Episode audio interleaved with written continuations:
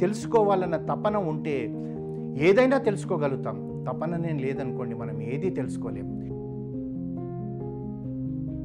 సర్వ రోగాలకు మందులను కనిపెట్టగలగం కానీ నైతిక విలువలకు మందు కనిపెట్టలేమనుకుంటున్నాం తెలుగు వన్ ప్రేక్షకులకు నమస్కారం. మనతో ఉన్నారు గోదావరి పాలిమర్ సంస్థ వ్యవస్థాపకులు డాక్టర్ చెక్కిళ్ళ రాజేంద్ర కుమార్ గారు. మరి ఈరోజు కూడా ఓ మంచి సక్సెస్ఫుల్ స్టోరీ చెప్తానంటున్నారు. మరి అదేంటో తెలుసుకుందామా? భారతీ పాత్రం భారతీ పదభూషణం భారతీ పదమారూఢం భారతీ తీర్థం ఆశ్రయం. కృషి ఉంటే మనుషులు ఋషులవుతారనుకో మనం కార్పొరేట్ సక్సెస్ గురించి మాట్లాడుతున్నాం. కానీ పూర్వకాలంలో ఋషులు ఒక సంకల్పం కొరకు అడవిలోకి వెళ్ళి తపస్సు చేశారు విజయాలు సాధించారు. కానీ ఇప్పుడున్న సమాజంలో మనం ఒకటి అనుకుంటే ఒకటి జరగవచ్చు జరగకపోవచ్చు. కానీ ఏది అవకాశం ఉంటే ఆ అవకాశంను ఒక ఋషి మాదిరిగా భావించి తపస్సు చేస్తే మనం కూడా మహర్షులం అవుతాము దాని కొరకు ఒక అమ్మాయి కథ మనం ఈరోజు తెలుసుకుందాం. అది పంతొమ్మిది వందల డెబ్బై మూడవ సంవత్సరం. రసేంద్ర ముజందార్ అనే వ్యక్తి భారతదేశం స్వతంత్రం వచ్చిన తర్వాత మొట్టమొదటి బ్రూ మాస్టర్గా ఉన్నారు. అంటే ఈ బ్రూ అంటే బ్రూవరీస్ అంటే బియర్ కానీ లేకుంటే విస్కీ లాంటి ఏదైనా కానీ వాళ్ళు టేస్ట్ చేస్తారు. అంటే టేస్ట్ అంటే తాగరు. నాలుక పైన పెట్టుకొని టేస్ట్ చేస్తారు. ఎలా ఉంటుందేమని. టీ మాస్టర్స్ అని కూడా ఉంటారు. ఇప్పుడు మనకు టీ ఏదైతే వస్తుందో అది కూడా టీ మాస్టర్ అనే వ్యక్తి ప్రతిరోజు ఎన్నో కప్పుల టీలు తాగుతారు. అంటే పూర్తిగా గొంతులోకి తీసుకోరు. నాలుక పైన పెట్టుకొని మళ్ళీ ఉమ్మేస్తారు. అయితే వాళ్ళకి ఆ టేస్ట్ తెలుస్తుంది కనుక ఇలాంటి బ్లెండెడ్ టీ తీసుకురావడమనో ఇలాంటి బ్లెండెడ్ బియర్ తీసుకురావాలనో ఇలాంటి బ్లెండెడ్ స్కాచ్ తీసుకురావడమో చేసే ఉద్యోగం ఈ రసీంద్రాది. ఈ రసీంద్ర ఎక్కడ చేస్తున్నాడంటే విఠల్ మాల్యా అని అని బా బెంగళూరులో యూబీ కంపెనీ ఉంది ఆ కాలంలో. అంటే ఇప్పుడు విజయ మాల్యా వారి తండ్రి గారి పేరు విఠల్ మాల్యా. అయితే ఈ రసేంద్ర అక్కడ ఉద్యోగం చేస్తున్న సమయంలో వా ఆయనకు ఒక భార్య ముగ్గురు పిల్లలు మొట్టమొదటి అమ్మాయి కూతురు మొట్టమొదటి బిడ్డ కూతురు తర్వాత ఇద్దరు కుమారులు. ఒకరోజు తన ఆఫీస్లో ఉన్నప్పుడు తన భార్య యామిని ఫోన్ చేసింది. ఫోన్ చేసి ఏమండి మీరు వెంటనే ఇంటికి రావాలి. అమ్మాయి ప్రవర్తన నాకు నచ్చ భయంగా ఉంది. పొద్దుటి నుంచి తినమంటే తింటలేదు చాలా మొండిగా బిహేవ్ చేస్తుంది. ఎప్పుడు లేనిది చాలా పిచ్చిగా రియాక్ట్ అవుతుంది. మీరు వెంటనే రావాలండి అని చెప్పారు. ఈ రసేంద్ర ఎలాంటి వ్యక్తి అంటే నీతి నిజాయితీకి ప్రతిరూపం ఆ వ్యక్తి. విఠల్ మాల్యాకు ఎంతో దగ్గరగా ఉన్నా కానీ ఏ రోజు కూడా విఠల్ మాల్యా నాకు ఇంత దగ్గర వ్యక్తి అని చెప్పి ఎవరికీ చెప్పుకోడు. తను తన పని వెళ్ళిపోవడం. తన ప్రపంచమంతా కూడా ఏంటంటే తన భార్య తన ముగ్గురు పిల్లలు తన ఆఫీస్ తను అంతే తప్పితే ఇంకొకటి లేనే లేదు. అనవసరమైన విషయాలలో జోక్యం చేసుకోడు. నీతి నిజాయితీ పరుడుగా ఉంటాడు. అయితే ఈ ఇతని కూతురు కిరణ్ ఎవరంటే తాను ఈరోజు ఎందుకు అట్లా బిహేవ్ చేస్తుందంటే తన గురించి కూడా మనం తెలుసుకోవాలి. కిరణ్ను బెంగళూరులో బిషప్ కాటన్ గర్ల్స్ స్కూల్లో తండ్రి జాయిన్ చేశాడు. ఆ స్కూల్ ఎలాంటి స్కూల్ అంటే చదువు ఒక పక్కన ఉన్నా కానీ రెండో పక్కన ఎక్స్ట్రా కరికులర్ యాక్టివిటీస్ చాలా చేస్తారు. కమ్యూనికేషన్ స్కిల్స్ తర్వాత డ్రామాస్ తర్వాత డ్రాయింగ్ ఆర్ట్ లిటరేచర్ ఇలాంటి దాంట్లలో కూడా వాళ్ళ పిల్లలకు తర్ఫీదు ఇవ్వడం వల్ల ఏంటంటే చదువు ఒక్కటే కాదు ప్రపంచంలో ఇంకా వేరే ఉన్నాయి. అందులో కూడా నువ్వు ఎంతగా అభివృద్ధి చెందితే నీకు విజయం అంత సాధిస్తుంది అన్నట్టు ఉంటుంది. ఈ కిరణ్ కూడా ఏంటిదో అంటే ఇంట్లో కన్నా స్కూల్ సెలవు వస్తే మాత్రం బాధపడేది. అందరి పిల్లలు ఇంట్లో ఉండాలనుకుంటారు. తాను ఏందంటే ఇన్ని యాక్టివిటీస్ నేను నేర్చుకోవచ్చన్న దృక్పథంతో తాను ఇంటికి ఇంటికన్నా కూడా స్కూల్కి వెళ్ళేది. షేక్స్పియర్ నాటకాలలో నటించేది. కమ్యూనికేషన్ స్కిల్స్ బాగా డెవలప్ చేసుకుంది. ఒక లీడర్కి ఉండాల్సిన లీడర్షిప్ క్వాలిటీస్ అన్నీ కూడా తాను చిన్నప్పుడే స్కూలింగ్లోనే నేర్చుకుంది. అయితే ఆ స్కూలింగ్ అంతా అయిపోయింది. అయిపోయిన తర్వాత ఈయన పంతొమ్మిది వందల డెబ్బై మూడులో ఏదైతే తల్లి తండ్రి గారికి అయితే ఫోన్ చేసే ముందర ఏం జరిగిందంటే తనకు చిన్ననాటి నుంచి కూడా డాక్టర్ కావాలన్నదే ఒక పెద్ద కళ కోరిక. దాని కొరకు ఎంతో కష్టపడ్డది. కానీ పది మార్కులు తక్కువ పడ్డాయి. అప్పుడు ఆ కాలంలో బా దావణగిరిలో J J M medical institute తర్వాత వెల్లూరులో సెయింట్ జాన్ మెడికల్ కాలేజ్. ఈ అమ్మాయికి పది మార్కులు తక్కువ వచ్చినా కూడా అన్ని కాలేజెస్కి అప్లై చేస్తే ఈ రెండు కాలేజీలు ఏం చేశాయంటే అమ్మాయి నువ్వు వచ్చి మా దగ్గర జాయిన్ కావచ్చు. కానీ పదివేల రూపాయలు నువ్వు క్యాపిటేషన్ ఫీజు లాగా పే చేయాలన్నారు. అనేటప్పటికీ తండ్రి కాదన్నాడని చెప్పి భోజనం చేయడం మానేసింది అన్నీ చేసి ఇంట్లోనే ఉండేటప్పటికి తల్లి ఎప్పుడైతే రసేంద్రకు ఫోన్ చేసేటప్పటికి అతను ఆఫీస్ నుంచి అడావుడిగా ఇంటికి వచ్చేటప్పటికి ఈ అమ్మాయి తండ్రితో వాదించడం మొదలుపెట్టింది. ఏమంటే నేను ఆడపిల్లని కనుక నువ్వు పదివేల రూపాయలు కట్టడానికి నీకు చాలా ఇబ్బందికరంగా ఉంది నాన్న. అదే తమ్ముళ్ళకైతే నువ్వు కట్టేవాడివా కాదా? పోనీ డబ్బులు కట్టకు. ఒక పని చేయొచ్చు కదా నువ్వు? విఠల్ మాల్యాతోటి ఫోన్ చేపిస్తే అయిపోతుంది కదా అని చెప్పి ఏడవడం చేయడం చేస్తే ఆ తండ్రి కూర్చోబెట్టుకొని చెప్పాడు అమ్మ పదివేల రూపాయలు కట్టడం క- కష్టం కాదు తల్లి. నేను నీ కొరకు పదివేలు లేకపోతే అప్పు చేస్తాను. నేను కష్టపడతాను. లేదా మీ అమ్మ నగలు అమ్ముతాను. కానీ పదివేలు కట్టడం వల్ల నీకన్నా ఎక్కువ మార్క్స్ వచ్చిన వాళ్ళకి అడ్మిషన్ పోతుందన్న బాధ అంతకు తప్పితే ఇంకొకటి లేదు అనేటప్పటికి తాను ఏదో అయిష్టంగానే తను గ్రాడ్యుయేషన్లోకి వచ్చింది. ఈ గ్రాడ్యుయేషన్ అయిపోతున్న సమయంలో ఏమైందంటే ఒకరోజు తల్లి తండ్రి అందరూ కూర్చున్నప్పుడు కిరణ్ ఏమన్నదంటే అమ్మ నా స్నేహితులందరికీ కూడా గ్రాడ్యుయేషన్ అయిపోతుంది. వాళ్ళందరూ కూడా పెళ్ళిళ్ళు అయిపోతున్నాయి. అంటే నాకు కూడా మీరు పెళ్ళి చేయండి అన్నట్టుగా ఇండైరెక్ట్గా చెప్పేటప్పటికి తండ్రి ఏం చేశాడంటే అమ్మాయి నువ్వు ఇలా రా. నువ్వు అది కాదు నువ్వు ఇంకా పై చదువులు చదువు. అందరిలాగా నువ్వు నిన్ను పెళ్ళి చేసి పంపించడం కాదు. లేదా నువ్వేదో నర్సు ఉద్యోగమో లేకపోతే ఒక టీచర్ ఉద్యోగమో లేకపోతే ఒక టైపిస్ట్ ఉద్యోగమో చేయడం కాదు. అక్కడ వందల మంది ఉన్నారు. నువ్వు అందులోకి పోయినా కానీ నీకు గుర్తింపు రాదు. నువ్వు గుర్తింపు లేని విద్యను సంపాదించి గుర్తింపు లేని యొక్క దారిలో వెళ్ళి నువ్వు గుర్తింపు తెచ్చుకో తల్లి. ఒక కొత్తది నువ్వు కనిపెట్టు. నీ మీద నేను ఎన్నో ఆశలు పెట్టుకున్నానన్నది. అనేటప్పటికీ మరి ఏం చేయమంటావు నాన్న అన్నది. నువ్వు బ్రూవరీ కోర్స్ చేయమన్నాడు. అంటే తను కూడా బ్రూ మాస్టర్ కనుక బ్రూ మాస్టర్ కనుక నువ్వు కూడా బ్రూవరీ కోర్స్ చేయమనేటప్పటికీ తల్లి కోపడ్డదంట. ఏమంటే మీకు బుద్ధి ఉందా లేదా? ఆడపిల్లను బియర్ టేస్ట్ చేసే ఉద్యోగంలో పెడతావా? చదివిపిస్తావా? లేకపోతే విస్కీ టేస్ట్ చేసే దాంట్లో ఉద్యోగం చదివిపిస్తావా? చదివించి ఉద్యోగం ఇప్పిస్తావా? మీకేమైనా తెలివి ఉందా మంచిగా ఏదో టీచర్ అయిపోతుంది అది ఇది అంటే కూడా తండ్రి తన కూతుర్ని కూర్చోబెట్టుకొని భార్యను కూర్చోబెట్టుకొని అందరూ టీచర్ ఉద్యోగం చేస్తారు. అందులో మనకు గుర్తింపు రావడం కష్టం. కానీ నువ్వు ఒక కొత్త ఫీల్డ్ ఎంచుకుంటే నీకు గుర్తింపు తొందరగా వస్తుంది. అందరు నీ దిక్కే చూస్తారనేటప్పటికీ సరే ప్రయత్నం చేద్దామన్న భావనతోటి ఈ అమ్మాయి ఏం చేసిందంటే ఆస్ట్రేలియాలో ఒక యూనివర్సిటీలో ఈ అమ్మాయికి అడ్మిషన్ వచ్చింది. అక్కడికి వెళ్ళి తాను జాయిన్ అయింది.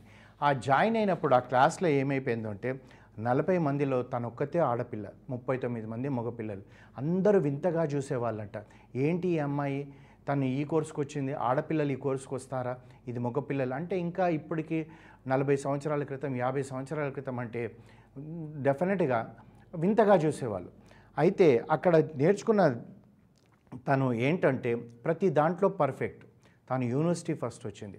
అంతేకాకుండా లీడర్షిప్ క్వాలిటీస్ చిన్నప్పటి నుంచి బిషప్ కాటన్ స్కూల్ నుంచి నేర్చుకున్న తాను పార్టిసిపేటేషన్లో కానివ్వండి ఆస్ట్రేలియాలో ఎవరైనా ఇండియన్ ఫ్యామిలీస్ ఉంటే అక్కడ పోవడం కానీ ఆస్ట్రేలియన్ ఫ్యామిలీస్ దగ్గర పోయినా కానీ తన వాక్చాతుర్యంతో తను ఎంతో మందిని స్నేహితులను సంపాదించుకుంది. సంపాదించుకొని గోల్డ్ మెడల్ సంపాదించి ఇండియాకు వచ్చింది. ఇండియాకు వచ్చి తాను ఏమనుకుందంటే ఆస్ట్రేలియాలో బ్రూవరీ కోర్స్లో ఒక మొట్టమొదటిసారిగా ఒక ఆడపిల్ల గోల్డ్ మెడల్తో వచ్చిందంటే ఇక్కడ నాకు ఉద్యోగం పిలిచిస్తారనుకుంది. ఇక్కడికి వచ్చిన తర్వాత ఎక్కడ కూడా ఉద్యోగం రాలే. ఎక్కడ ఇంటర్వ్యూకి పోయినా కానీ వింతగా చూసేవాళ్ళు. ఆడపిల్ల ఏంటి? ఈ ఉద్యోగం చేయడం ఏంటిది? అసలు ఆడపిల్లల సంస్థ నడపగలుగుతారా? ఎందుకులే మనం రిస్క్ తీసుకోవడం? మనం ఆడపిల్లని మనం కోప్పడలేము. సంస్థలో తాను ఒక బాస్గా ఉన్నప్పుడు ఆడపిల్ల మగవాళ్ళని కోప్పడలేదు. ఇవన్నీ ఎందుకని చెప్పి అందరూ తనని డిస్కరేజ్ చేసి నువ్వు తప్పు చేసావు తప్పు చేసావు అన్నట్టుగా ఈ ఉంటున్న ఈ సమయంలో ఎవ్వరు కూడా తనకు ఉద్యోగం ఇవ్వలే.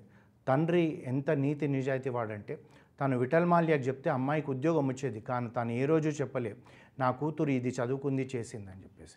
ఎక్కడ ఉద్యోగం వస్తలేదు తాను రిటైర్ అయిపోయాడు. అయిపోయినాక కలకటాలో ఒక బియర్ కంపెనీ తనని కన్సల్టెన్స్గా తీసుకుంది రసేంద్రాను. అయితే తానేమనుకున్నాడంటే సరే నేను కలకటా పోతాను అది కూడా టెంపరీగా యూనిట్ అంతా ఎస్టాబ్లిష్ అయ్యమంటే వరకే. అప్పుడు నేను నాతో పాటు కూతురును కూడా తీసుకెళ్తాను తనకు కూడా అన్నీ తెలిసి వస్తుందని చెప్పి వాళ్ళకి ఏం చెప్పారంటే ఇట్లా నా కూతురు ఉంది తనకు కూడా ఉద్యోగం కావాలన్నట్టుగా తను అప్లై చేయించి తన మార్క్స్ అవి తీస్తే వాళ్ళు కూడా కొత్త కంపెనీ అని చెప్పి ఇద్దరిని తీసుకున్నారు. వీళ్ళు కలకట్టాకి వెళ్ళారు అనుభవం వస్తుంది చేస్తుంది. కానీ కిరణ్కు మాత్రం ఎప్పుడు కూడా తనకు తనకు సంతోషంగా లేదు. పెద్ద ఉద్యోగం సంపాదించాలనుకుంటే ఇదేంటిదని చెప్పి ప్రపంచ దేశాలలో ఉన్న బ్రూవరీ కంపెనీస్ అన్నిటికీ కూడా తను జాబ్కి అప్లై చేసేది. ఒక రోజు ఏమైందంటే స్కాటిష్ అంటే స్కాటిష్ నుంచి తనకు ఒక పెద్ద కంపెనీ అంతర్జాతీయ పేరు పొందిన కంపెనీ నుంచి తనకు ఉద్యోగం ఆఫర్ వచ్చింది. నీ అన్నీ మేము క్వాలిఫికేషన్స్ చూసుకున్నాము ఆస్ట్రేలియా యూనివర్సిటీలో కూడా రిఫరెన్స్ తీసుకున్నాము. నీలాంటి వ్యక్తి మా కంపెనీకి ఉండాలి అని చెప్పి స్కాటిష్ వాళ్ళు తనకు ఆఫర్ ఇచ్చేటి వన్ మంత్ లోపల జాయిన్ కమ్మని అని చెప్పారు. స్కాట్లాండ్కి వెళ్ళడం అందులోకి స్కాచ్ అక్కడే ఫేమస్ తయారవుతుంది కనుక ప్రపంచ ప్రఖ్యాతి గాంచిన కంపెనీలు ఉంటాయి నాకు మంచి భవిష్యత్తు ఉంటుంది అని చెప్పి తాను అనుకుంటున్న ఈ సమయంలో ఏమైపోయిందంటే తను అన్నీ రెడీ చేసుకుంది. వెళ్ళిపోయే సమయంలో వారం పది రోజుల ముందు తనకు ఒక టెలిగ్రామ్ వచ్చింది. ఆ టెలిగ్రామ్ ఎక్కడికి నుంచి వచ్చిందంటే ఐర్లాండ్ నుంచి వచ్చింది. ఐర్లాండ్ నుంచి వచ్చిన అతని పేరు ఏమంటే లీసీ అచిన్ క్లోజ్ అనే ఒక ఇండస్ట్రియలిస్ట్ తనకు ఒక టెలిగ్రామ్ పంపించి కిరణ్ ఒక వారం రోజుల్లో నేను ఇండియాకు వస్తున్నాను నేను నీతోటి మాట్లాడదలుచుకున్నాను అని చెప్పాడు. అనేటప్పటికీ తాను సరే అన్నది. ఆ రెండు మూడు రోజుల తర్వాత అతను వచ్చాడు. వచ్చి తాను ఏం చెప్పాడంటే ప్రపంచ ప్రఖ్యాతిగాంచిన బయోకాన్ కెమికల్స్కు అతను అధిపతి. ఐర్లాండ్లో మంచి పేరున్న కంపెనీ. తాను ఏమన్నాడంటే మేము భారతదేశంలో ఈ బయోకాన్ కెమికల్స్ది ఒక కొత్త యూనిట్ స్టార్ట్ చేయాలనుకుంటున్నాము. మాకు ఒక మంచి పార్ట్నర్ కొరకు వెతుకుతున్నాము. నీ గురించి మాకు ఆస్ట్రేలియాలో ఎంతోమంది చెప్పారు. అంతేకాకుండా నువ్వు చదువుకునేటప్పుడు ఐసింగ్ లాస్ చేపల నుండి తీసావంట. పప్పైన్ అనేది పప్పాయి నుంచి తీసి ఇంజైమ్ చేసి మనుషులకు కావలసిన శక్తి కొరకు నువ్వు అవి టాబ్లెట్స్ రూపంలో అది వచ్చేటట్టుగా చేసావంట పరీక్ష చేసావంట నీ ప్రాజెక్ట్ రిపోర్ట్లో. అది చాలా గొప్పగా చెప్పుకుంటున్నారు. అందు గురించి నువ్వు మా దగ్గర జాయిన్గా అని చెప్పాడు. ఇక్కడ భారతదేశం యూనిట్కు నిన్నే అధిపతిగా చేస్తాం ఇవన్నీ చెప్పేటప్పటికీ ఈ అమ్మాయి సంశయంలో పడిపోయింది. ఏంటిదంటే మొట్టమొదటిసారిగా రెండేళ్ళ తర్వాత నాకు ఒక జాబ్ వచ్చింది. నేను చదువుకున్న దాంట్లో బ్రూవరీ దాంట్లో. అది కూడా మంచి ప్ర ప్ర- ప్రపంచ ప్రఖ్యాతిగాంచిన స్కాచ్ కంపెనీ నుంచి. ఇప్పుడు నేను అక్కడ పోవాలా ఇతను చెప్పే చేయాలా అన్న సంశయం నుండి తాను రాను అంటే తాను ఏం చెప్పాడంటే నువ్వు ఒక వచ్చి ఒక వన్ ఇయర్ ఉండు రాకపోతే నా పలుకుబడితోటి నువ్వు ప్రపంచంలో ఏ కంపెనీకి జాయిన్ కావాలంటే ఆ కంపెనీ యజమానితో మాట్లాడి నిన్ను అక్కడ జాయిన్ చేయించే బాధ్యత నాది అనేటప్పటికీ ప్రతి మనిషి జీవితంలో కూడా కొన్ని కొన్నిసార్లు సంఘర్షకరమైన మలుపులు ఎదురుపడుతుంటాయి. అప్పుడు ఏదైతే నిర్ణయం తీసుకుంటారో వాళ్ళే విజయం సాధిస్తారు. ఈ కిరణ్ ఆలోచనలలో కూడా అదే అయిపోయింది. కానీ ఎందుకో ఒకటి అనుకుంది. నేను నా ప్రాజెక్ట్ రిపోర్టర్లో చేసింది ఎంజైమ్ కొరకు. ఎంజైమ్ ఏదైతే నేను సక్సెస్ చేసినానో ఇది ఒక కొత్తది ఉన్నట్టుంది. నేను ఇక్కడ జాయిన్ అవుతానని చెప్పింది. ఐర్లాండ్కి వెళ్ళిపోయింది. అక్కడ తను అన్నీ అర్థం చేసుకుంది. ఎంజైమ్ ప్రొసీజర్స్ అన్నీ కూడా. బయోకాంది భారతదేశానికి పంతొమ్మిది వందల డెబ్బై ఎనిమిదిలో వచ్చింది. అప్పుడు తాను ఒక జస్ట్ ఇరవై సంవత్సరాలు. తాను ఒక రెంటల్ ప్రెమిసెస్లో బయోకాన్ ఇండియా ఈ బెంగళూరులో మొట్టమొదటిసారిగా తను స్థాపించింది. ఈ కిరణ్ ఎప్పుడైతే ఇది స్థాపించిందో చాలా కష్టపడ్డది ఈ బయోకాన్ కొరకు. ఎందుకంటే బోలెడన్ని పర్మిషన్స్ కొరకు లంచాలు ఇవ్వాలి. ఆ లంచాలు అడిగినప్పుడల్లా తను ఒక మాట చెప్పేదంట. నేను ఇదే లంచం ఇచ్చినుంటే పది సంవత్సరాల క్రితం నేను నేను డాక్టర్ని అయిపోయేదాన్ని. నేను లంచం ఇవ్వద్దు కనుక నేను ఇవ్వలేనని చెప్పి తాను ఆ విధంగా ఎంతో కష్టపడి తక్కువ దాంతో ఒక పంతొమ్మిది వందల డెబ్బై ఎనిమిదిలో ఇక్కడ స్టార్ట్ చేసిన తర్వాత పంతొమ్మిది వందల డెబ్బై తొమ్మిదికి మొట్టమొదటి ఆపరేషన్స్లో ఎనిమిది లక్షల టర్నోవర్ చేసింది. ఆ టర్నోవర్ చేసిన ఎనిమిది లక్షల దాంతో ఒక ఇరవై ఎకరాల ల్యాండ్ కొనికి ఆర్ఎండి కొరకు తాను చాలా పెద్ద ఎత్తున స్టార్ట్ చేయబోతూ ఐసిఐసిఐ బ్యాంకు తర్వాత యూటీఐ దగ్గరికి వెళ్ళేటప్పటికీ వాళ్ళకి తన ప్రాజెక్ట్ గురించి చెప్పారు.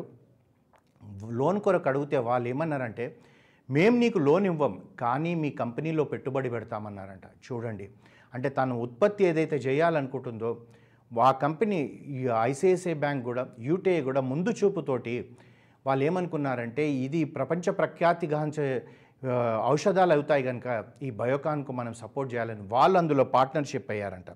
అయితే తాను ఈ విధంగా ఇక్కడ తాను డెవలప్ చేస్తున్న సమయంలో తన పేరెంట్ కంపెనీ ఐర్లాండ్లో వాళ్ళు ఆ కంపెనీని యూనిలివర్కి అమ్మేశారు అయితే ఆ యూనిలివర్కి అమ్మేసేటప్పటికి ఆ యూనిలివర్ అధిపతి అయ్యి ఇండియాకు వచ్చి కూడా ఈ అమ్మాయి చేస్తున్న ఔషధాలు చాలా గొప్పగా ఉన్నాయి. దీన్ని కూడా టేక్ ఓవర్ చేసుకోవాలనుకున్నారు. కానీ తనకు కిరణ్కి ఏమైందంటే తాను ఇట్లనే ట్రావెలింగ్ చేస్తున్నప్పుడు లండన్ ఐర్లాండ్ ట్రావెలింగ్ చేస్తుంటే ఒక జాన్ షా అని చెప్పి అతను సిఇఓ మధురా కోట్స్కు అతనితో పరిచయం అయింది. అతనికి చాలా గొప్ప ఈ స్టాక్ ఎక్స్చేంజ్ దాంట్లో గొప్ప విద్వత్తున్న వ్యక్తి. అతని స్నేహంతో తాను తన కంపెనీ అది తను అన్ని ఇద్దరు ఫ్రెండ్స్ అయిపోయి షేర్ చేసుకోవడం మొదలుపెట్టినప్పుడు తాను ఎప్పుడు చెప్పేవాడు నీ కంపెనీ ఎంతగా అభివృద్ధి చెందుతుందో అంటే ప్రపంచ ప్రఖ్యాతిగాంచిన బయో బయోకెమ్ కెమికల్స్లలో నిన్ను ఒకరిన గుర్తిస్తారు కనుక దీంట్లో నుంచి ఒక్క షేర్ కూడా నువ్వు అమ్మొద్దు అని చెప్పి చెప్తున్న ఆ సమయంలో వాళ్ళిద్దరి మధ్యలో తన స్నేహం పెందిపోయి తర్వాత ఏడు సంవత్సరాల తర్వాత ప్రేమ పెరిగిపోయి వాళ్ళిద్దరు వివాహం చేసుకున్నారు. అప్పుడే తను కిరణ్ మజుందార్ షా అయిపోయింది. ఆ విధంగా ఉన్నప్పుడు ఎప్పుడైతే యూనిలివర్ వాళ్ళు తన కంపెనీలో నుంచి షేర్స్ కూర్చుకొని వాళ్ళను తను తన టోటల్ టేక్ ఓవర్ చేసుకోవాలనుకున్నప్పుడు తాను కరకండిగా ఏం చెప్పిందంటే నేను ఒక్క షేర్ కూడా మీకు అమ్మను. అమ్మాల్సిన అవసరం కూడా లేదు నాకు. నేనే మీ షేర్స్ కొంటానని చెప్పి తను కొనేసింది. పంతొమ్మిది వందల ఎనభై తొమ్మిదిలో ఈ జాన్ షాన్ మ్యారేజ్ అయిపోయాక యూనిలివర్ నుంచి కూడా తను మొత్తం కూడా ఆ షేర్స్ అన్ని కొనేసుకుంది. అయితే తన ఎంత విద్వత్తు పెరిగిందో మన అందరికీ తెలుసు ఈరోజు కిరణ్ మజుందార్ షా గురించి. కానీ మనం ఒక్క ఒక్క నిమిషం ఆలోచించాలి. తాను ఏది చదువుకోవాలనుకుంది ఎక్కడికి వచ్చింది ఏమి చదువుకుంది అవకాశం వచ్చినప్పుడు అన్న మనకు సిక్స్త్ సెంత్ అంటారు మన మనస్సాక్షి అంటారు. అది చెప్పిన బాటలో పోయి లేకపోతే తాను ఏదో స్కాట్లాండ్లో ఒక బియర్ కంపెనీలోనో స్కాచ్ కంపెనీలోనో బ్రూ టెస్టర్గానే ఉండేది. కానీ తాను ఒక కొత్తది ఎన్నుకోవడం వల్ల కష్టాలు పడ్డది. ఇండస్ట్రీ స్టార్ట్ చేయడం అంటే అంత ఈజీ కాదు. లోన్స్ ఇవ్వరు. తల్లిదండ్రుల దగ్గర తన తల్లి దగ్గర చిన్న అమౌంట్ తోటి మొదలుపెట్టిన తను ఏ విధంగా తను పెరిగిందో ఒకసారి మనం ఆలోచించాలి. అందులోకి ఆడపిల్ల సెవెంటీస్లో అంటే ఎన్ని కష్టాలు ఉండేదో ఒకసారి మనం గుర్తు చేసుకోవాలి. ఇవన్నీ తట్టుకొని ఈరోజు బయోకామ్ కెమికల్స్ అనేది ప్రపంచంలోనే క్యాన్సర్ కనుకోండి మీరు ఏ ఏ ఒక్క వ్యాధి కనుకోండి ఆ వ్యాధికి కావాల్సినది ఎంజిమ్స్ తను తయారు చేయగలుగుతుందంటే మనం ఆలోచించండి తను ఏ విధంగా ఎదిగింది. రెండోది ఏమంటే తాను ఫార్మసీ చదువుకోలేదు అయినా కానీ అందులో సక్సెస్ అయింది. అంటే తెలుసుకోవాలన్న తపన ఉంటే ఏదైనా తెలుసుకోగలుగుతాం. తపననే లేదనుకోండి మనం ఏది తెలుసుకోలేం. ఈ విధంగా ఉన్న తను ఎక్కడైతే తాను ఆస్ట్రేలియాలో చదువుకుందో వాళ్ళు పిలిచి తనకు హానరీ డాక్టర్ ఇచ్చే ఇచ్చారు. తన చిన్నప్పటి కళ అయిన జేజేఎం హాస్పిటల్లో డాక్టర్ చదువుకోవాలనుకుంటే తాను ఇంత ఎదుగ ఎత్తుగా ఎదిగి మన భారతదేశానికి ఇంత గౌరవప్రదమైన కంపెనీని స్టార్ట్ చేసినది వాళ్ళు కూడా డాక్టరేట్ ఇచ్చారు. అంతేకాకుండా తాను తనకు సంపద పెరిగిన తర్వాత నలుగురికి మనం సహాయం చేయాలన్నదే ఇప్పటివరకు కృషి ఉంటే మనుషులనే మన ఈ యొక్క సిరీస్లో ఒక్కొక్కరు ఒక్కొక్క రకంగా ఏ విధంగా కృషి చేస్తున్నారో తెలుసుకుంటున్నాం. అదేవిధంగా కిరణ్ కూడా ఏం చేసిందంటే ఇలాజ్ అంటే ఒక వైద్యం అని అర్థం. ఒక ఆరు వందల క్లినిక్లు అంటే ప్రతి బస్తీలో ఒక క్లినిక్ లాంటిది స్టార్ట్ చేసింది. తర్వాత అంతేకాకుండా ఈరోజు చూసుకుంటే తన యొక్క పర్సనల్ ఆస్తులు అనుకోండి పదిహేడు వేల కోట్లకు ఎదిగింది. పది భార ప్రపంచంలోనే రిచెస్ట్ పీపుల్ ధని ధనిక సంపద ఉన్న వాళ్ళందరిలో చూసుకుంటే పదిహేడవ నంబర్లో తాను ఉందంటే ఆలోచించండి. అంతేకాకుండా తను ఎప్పుడు ఒకటి అనుకునేది. వాళ్ళ నాన్న ఒక మాట చెప్పాడు. ఆ మాటను ఎప్పుడు తను గుర్తు చేసుకునేది ఏంటంటే సర్వ రోగాలకు మందులను కనిపెట్టగలగం. కానీ నైతిక విలువలకు మందు కనిపెట్టలేమనుకుంటారు నైతిక విలువలు అనేది మనం మనమే పెంచుకోవాలని చెప్పి తను ప్రతి వాళ్ళకు విద్యార్థులకు ఔత్సాహిక వ్యాపారస్తులకు తను చెప్పేది అంతే అంతేకాకుండా భారతదేశం కూడా ఇలాంటి కిరణ్ మజుందార్ షా లాంటి వ్యక్తులు ఈ భారతదేశానికి కావాలని చెప్పి భారత ప్రభుత్వం పంతొమ్మిది వందల ఎనభై తొమ్మిదిలో పద్మశ్రీ అవార్డు ఇచ్చారు. రెండు వేల ఐదులో పద్మభూషణ్ అవార్డుతో తనను సత్కరించారు. మనం వీళ్ళందరి నుంచి నేర్చుకొని మనం కూడా కృషి ఉంటే ఋషులం అవుతామని చెప్పి నిరూపించుకునే అవకాశం వీళ్ళందరికీ మనకు బాట వేసిందని చెప్పి అలాంటి వాళ్ళందరికీ కూడా మనము సర్వదా కృతజ్ఞులై ఉండాలి. ఈ షో మీకు నచ్చినట్లయితే మీరు వింటున్న యాప్లో కానీ గానా యాపిల్ పాడ్కాస్ట్ మరి ఏ ఇతర పాడ్కాస్ట్ యాప్లో కానీ ఈ షోని సబ్స్క్రైబ్ చేసి వినవచ్చు. ప్రతి బుధవారం ఈ షో యొక్క కొత్త ఎపిసోడ్ని మేము రిలీజ్ చేస్తాం. మా షో లేటెస్ట్ అప్డేట్స్ కోసం మీరు నోటిఫికేషన్ని టర్న్ ఆన్ చేసుకోండి. మీరు వింటున్న యాప్లో తెలుగు వన్ అని టైప్ చేసి మా నెట్వర్క్లోని మరెన్నో షోస్ కూడా వినవచ్చు. మళ్ళీ వచ్చే వారం కలుసుకుందాం.